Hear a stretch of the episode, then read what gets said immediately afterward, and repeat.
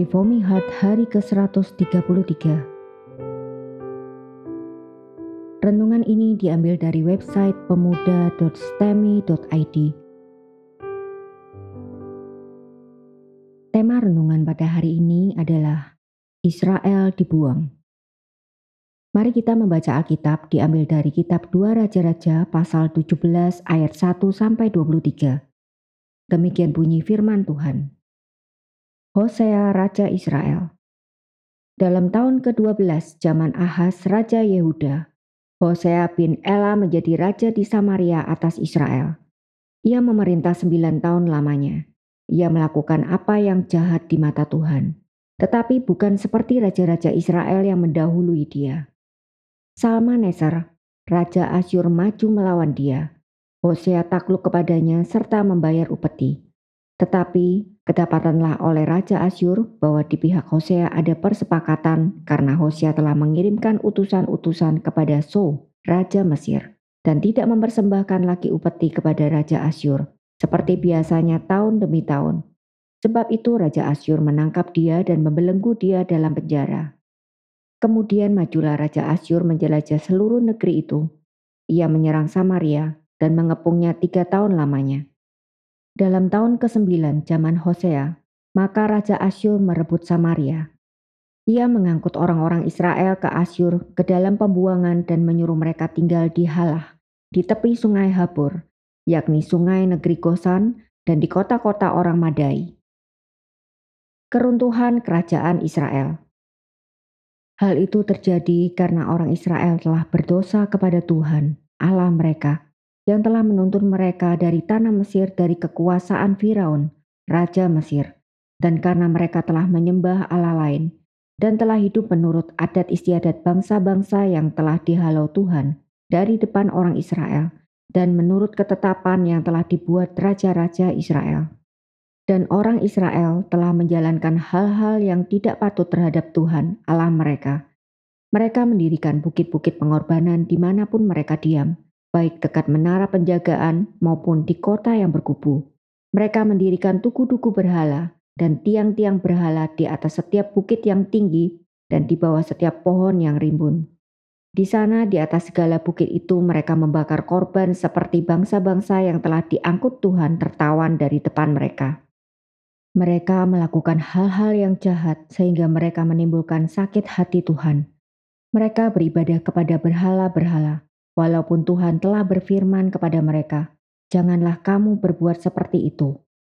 Tuhan telah memperingatkan kepada orang Israel dan kepada orang Yehuda dengan perantaraan semua nabi dan semua tukang tilik. Berbaliklah kamu daripada jalan-jalanmu yang jahat itu, dan tetaplah ikuti segala perintah dan ketetapanku, sesuai dengan segala undang-undang yang telah kuperintahkan kepada nenek moyangmu, dan yang telah kusampaikan kepada mereka dengan perantaraan hamba-hambaku, para nabi. Tetapi mereka tidak mau mendengarkan, melainkan mereka menegarkan tengkuknya seperti nenek moyangnya yang tidak percaya kepada Tuhan Allah mereka. Mereka menolak ketetapannya dan perjanjiannya yang telah diadakan dengan nenek moyang mereka, juga peraturan-peraturannya yang telah diperingatkannya kepada mereka. Mereka mengikuti dewa kesia-siaan, sehingga mereka mengikuti bangsa-bangsa yang di sekeliling mereka, Walaupun Tuhan telah memerintahkan kepada mereka, janganlah berbuat seperti mereka itu. Mereka telah meninggalkan segala perintah Tuhan Allah mereka dan telah membuat dua anak lembu tuangan. Juga mereka membuat patung Asyera, sujud menyembah kepada segenap tentara langit dan beribadah kepada Baal. Tambahan pula mereka mempersembahkan anak-anaknya sebagai korban dalam api dan melakukan tenung dan telaah dan memperbudak diri dengan melakukan yang jahat di mata Tuhan, sehingga mereka menimbulkan sakit hatinya. Sebab itu Tuhan sangat murka kepada Israel dan menjauhkan mereka dari hadapannya. Tidak ada yang tinggal kecuali suku Yehuda saja. Juga Yehuda tidak berpegang pada perintah Tuhan Allah mereka, tetapi mereka hidup menurut ketetapan yang telah dibuat Israel. Jadi Tuhan menolak segenap keturunan Israel ia menindas mereka dan menyerahkan mereka ke dalam tangan perampok-perampok sampai habis mereka dibuangnya dari hadapannya. Ketika ia mengoyakkan Israel daripada keluarga Daud, Maka mereka mengangkat Yerobeam bin Nebat menjadi raja. Tetapi Yerobeam membuat orang Israel menyimpang daripada mengikuti Tuhan dan mengakibatkan mereka melakukan dosa yang besar. Demikianlah orang Israel hidup menurut segala dosa yang telah dilakukan Yerobeam. Mereka tidak menjauhinya, sampai Tuhan menjauhkan orang Israel dari hadapannya, seperti yang telah difirmankannya dengan perantaraan semua hambanya, para nabi. Orang Israel diangkut dari tanahnya ke Asyur, ke dalam pembuangan. Demikianlah sampai hari ini.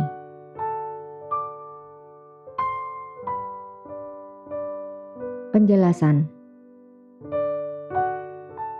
di dalam ucapan janji Tuhan kepada Salomo, dikatakan bahwa Tuhan akan mempertahankan janjinya dan terus memberkati Israel kalau mereka tetap setia kepadanya. Tetapi Tuhan juga memperingatkan Salomo bahwa dia akan membuang Israel jika mereka tidak setia kepadanya, seperti tertulis di dalam kitab 1 Raja-Raja pasal 9 ayat 7. Tuhan menuntut kesetiaan dari umatnya sama seperti dia telah menyatakan kesetiaannya kepada umatnya tetapi apakah yang terjadi? Yang terjadi adalah mereka tidak setia kepada Tuhan. Bahkan Salomo sendiri, raja yang mendengarkan langsung peringatan Tuhan ini, jatuh ke dalam penyembahan berhala.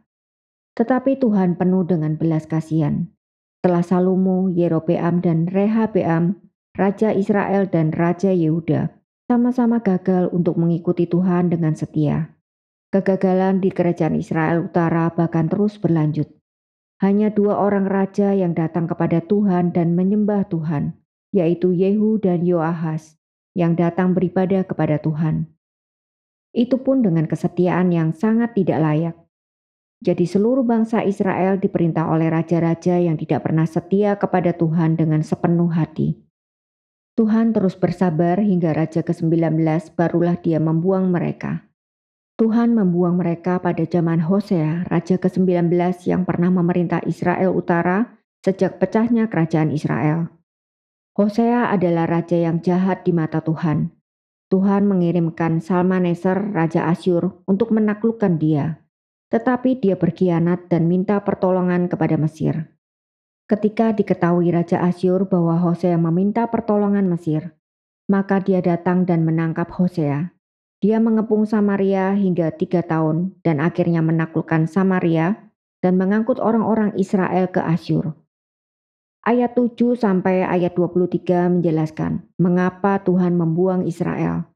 Mereka tidak lagi setia kepada Tuhan. Mereka hidup menurut adat istiadat bangsa-bangsa lain yang menyembah berhala. Mereka mendirikan bukit-bukit pengorbanan, mendirikan tugu-tugu berhala, membakar korban bagi dewa-dewa lain, dan sujud kepada berhala-berhala. Bahkan peringatan Tuhan melalui para nabi pun tidak mereka dengarkan. Bagian ini menunjukkan bahwa Tuhan sudah sangat sabar, sehingga menanti hingga sedemikian lama sebelum membuang mereka semua. Orang Israel tidak menepati bagian mereka di dalam perjanjian, padahal Tuhan dengan sangat setia menjalankan bagiannya dengan setepat mungkin.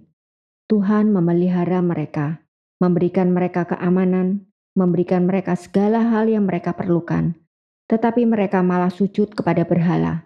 Mereka tidak mau datang kepada Tuhan untuk menyembah Dia dan bersyukur kepadanya. Mereka mengkhianati Dia, menimbulkan sakit hatinya, dan sujud kepada berhala-berhala. Inilah akhir dari Israel Utara. Bahkan berbeda dengan Yehuda yang masih akan Tuhan pulihkan. Israel Utara akan tersebar dan hancur sama sekali. Seluruh suku yang tinggal di Yehuda itulah yang meneruskan keturunan suku-suku Israel. Mari kita membuka Alkitab diambil dari kitab 2 Tawarik pasal 11 ayat 16 sampai 17. Demikian bunyinya.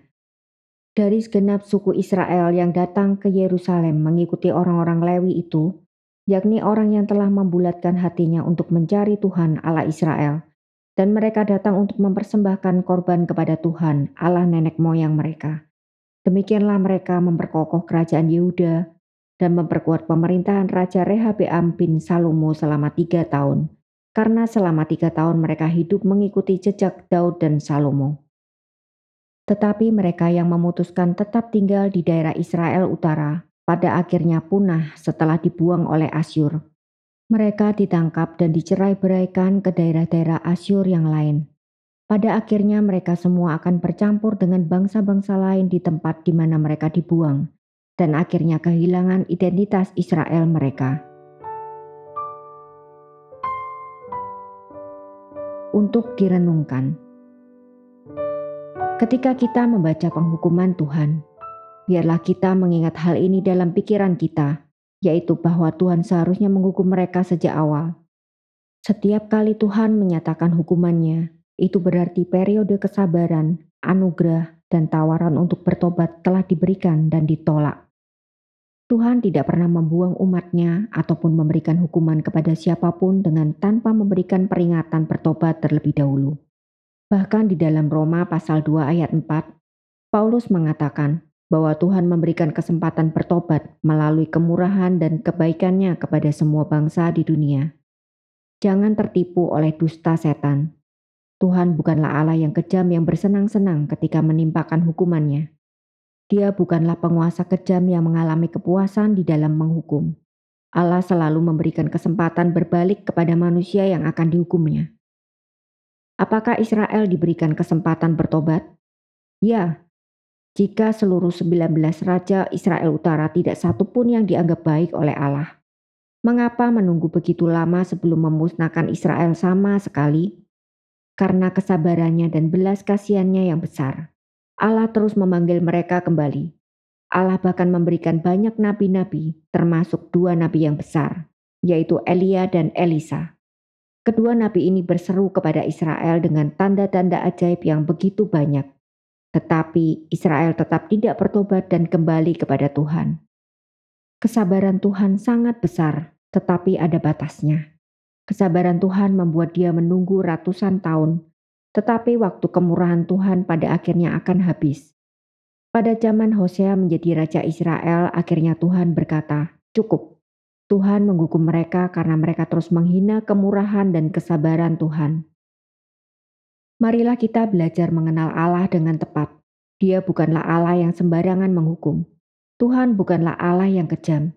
Dia penuh dengan kesabaran dan belas kasihan. Dia tidak dengan tega menghukum, tetapi kekerasan hati yang terus-menerus membuat belas kasihannya dihina, membuat dia pada akhirnya menghukum. Kekerasan hati yang tidak mau bertobat, itulah yang akan mendapatkan murka Tuhan. Tetapi orang berdosa yang mau kembali kepada Tuhan, berapapun besar dosanya, tetap akan diampuni oleh Dia. Siapa yang berespon kepada periode anugerah Tuhan dan menanggapi panggilannya untuk bertobat, dia pasti akan mendapatkan belas kasihan Tuhan. Israel telah mendapatkan periode itu dan mereka mengabaikannya. Maka Tuhan mengirimkan Asyur untuk mengalahkan mereka, menghancurkan mereka, dan membuat tanah mereka menjadi kosong serta tidak lagi dihuni oleh keturunan Yakub. Pertanyaan renungan. Ingatlah kembali betapa besar kesabaran Tuhan dalam kehidupan kita. Renungkan kembali tahun-tahun di mana kita mengabaikan Tuhan dan hidup di dalam dosa. Renungkan kembali saat-saat di mana kita belum mengenal Dia dan hidup di dalam perlawanan kepada Dia. Alangkah sabarnya Dia menanti kita kembali. Kapankah kita menyadari bahwa Dia menantikan kita untuk bertobat kembali kepada Dia? Kapankah di saat di mana kita sadar bahwa kita telah menikmati kesabaran Tuhan yang begitu panjang, sehingga akhirnya kita kembali kepada Dia? Apakah sekarang kita masih hidup dengan menguji kesabarannya terus? Jika kita masih terus mempermainkan anugerah dan kesabaran Tuhan, jangan lupa bahwa waktu Tuhan akan berakhir dan kesempatan bertobat akan berhenti. Maukah kita kembali kepada Dia sekarang? Jangan menguji kesabaran Tuhan hingga habis waktunya seperti orang Israel.